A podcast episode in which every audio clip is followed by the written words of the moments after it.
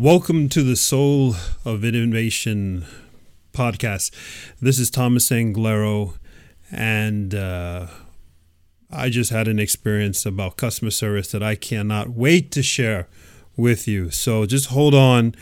Um, this may be a bit of a rant, but uh, I think we all have a lot to learn, not just from this incident, but the contrast of this incident versus what I experienced just a few days ago. Oh, man. Welcome to the Soul Innovation. This is going to be a good one.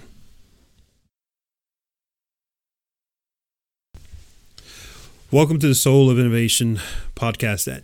It's January 8th, 2018. Customer service. Let, let me tell you, mm, man, am I trying to calm down.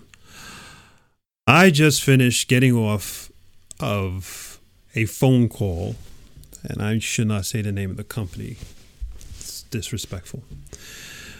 This company delivers internet services to my house through fiber and I signed up for a package with uh, the internet, uh, fiber internet, and a TV, an entire package together. Uh, before Christmas, they sent an installer to the home, my home. He installed a new uh, Home Central box, and he did not give me anything else. He said, "Wait in the mail your TV decoder box for your new TV that will use all this 100 minimum 100 megabits of bandwidth is coming in the mail." So I waited till now. I called this fiber company, and the woman spent 20 minutes telling me how it's my fault for waiting this long. I told her never throughout the process was I trusted the company. Understand trust. She tells me it's completely my fault that this is a third party company that comes to the house to install it and that I should be aware of that. Number one. Number two, that the day after I didn't receive the thing in the mail, that I should have called her immediately. When the guy told me, just wait, it'll come in the mail. So basically, she's calling me an idiot. And here's the kill of it all she never apologized. What would it have cost to apologize that the company that you hire, this third party company, that as I, as a customer, I don't know that this person is a third party company. I, as a customer, assume that this person works for your company. I don't get the right information from him. By the way, he was a very nice person when he came. He delivered excellent service and he was very polite. But from her, all I get is basically that I'm an idiot, I'm wrong, and that I should have called before. And then she actually said, Who waits till after Christmas to call? Now she's definitely calling me an idiot. And never did she once say, I'm sorry, or the all she said was there's a misunderstanding, which is a very impolite way of avoiding saying I'm sorry. Now here's the reason why I'm pissed off. Not because of this incident, is because a few days ago I went to a restaurant. I went to a Chinese food restaurant, and as soon, as I approached the table, the owner of the restaurant, this man, greeted me before I got to the table, sat me down asked me which table I wanted to sit at, first of all, sat me down, welcomed me, asked me which language did I speak. I think he spoke at least four or five different languages. Spoke to me in English, which is always fun. Told me some funny stories. Served me. Came back to me several times during the meal, which I enjoyed thoroughly. Told me about the city I was in, told me about what's going on in his life, told me that the main meal I, I ordered, which he recommended and I ordered, was his wife's specialty. And that he personally told her and said, Look out the kitchen, showed her that I was sitting here at the table and said, You're making it for him. So she put a personal touch as she made that food just for me. And then he did something, I, I was, was still in shock. Beautiful. As I was finishing my meal, he walked by me, smiling, told me another funny joke. Guy was funny. He left the restaurant. I was wondering, okay, I don't know where this guy's going. Came back a few minutes later with an orange in his hand. Stopped at my table, saw that I was about to be done. He placed an orange on a dish, on a serving plate, and placed the serving plate with the orange on my table and said, this is for you. He left the restaurant, went to another store just to buy me an orange. because that's the way he felt that that meal should be finished with. That's customer service. The impression he made on me is going to last me a lifetime. A positive impression, impression really of love. I mean, he went well beyond being friendly. He made it personal when his wife went into the kitchen to cook me food for me. Now it's sounding like I visited his house. And that's the way he treated, as if I visited him in his house. And when he felt that he didn't have enough food for me, he went outside his house and actually bought food from his own pocket money so that I would be happy.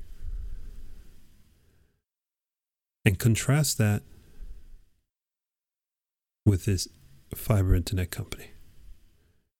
That for 20 minutes, she used her energy and was persistent in making sure that she was clear that it was my fault that and I'm an idiot. What type of customer and loyalty do I do, do I have or don't have now to this fiber internet company? When are companies going to learn that you do not disrespect your customer who's paying you your salaries. The reason why you're able to go on vacation. The reason why your children look at you and smile at you come Christmas because you had the money to buy them something. Where do you think this money comes from? It's another example of a company who's lost their perspective and take customers for granted and see customers as customers. They don't see them as human beings.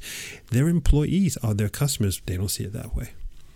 We're all people. We all want to be respected and taken care of. But the second, the moment we disrespect somebody like what just happened to me, how long does it take when you disrespect someone for you to earn that respect back? You start at months, you don't start at minutes. It may even take years. This gentleman in the Chinese food restaurant, the owner, what he did in a few minutes, the impression he left with me, the beautiful impression that lasts for years. Interesting contrast.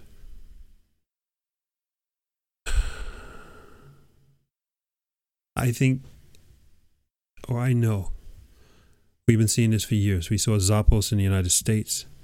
They, the CEO was absolutely frantic about customer service customer service if the customer wants to just say yes even if we lose money on the deal just say yes if the customer wants to return it accept it pay for the shipping whatever zappos number one customer service company customer satisfaction company in the united states valuations at over a billion another unicorn before this expression unicorns came they redefined and rewoke everybody up saying we're not a customer we're people 2018, we have artificial intelligence all over the place coming, uh, intimidating people, so on and so on. You know what? You want to fight artificial intelligence? Real simple. Focus on taking care of people. That's the answer. This fiber company, as soon as my contract is done, I'm done, I'm gone. And as a blessing to them, I will continue to tell this story. Not until my contract's done, but probably to I'm a very old man.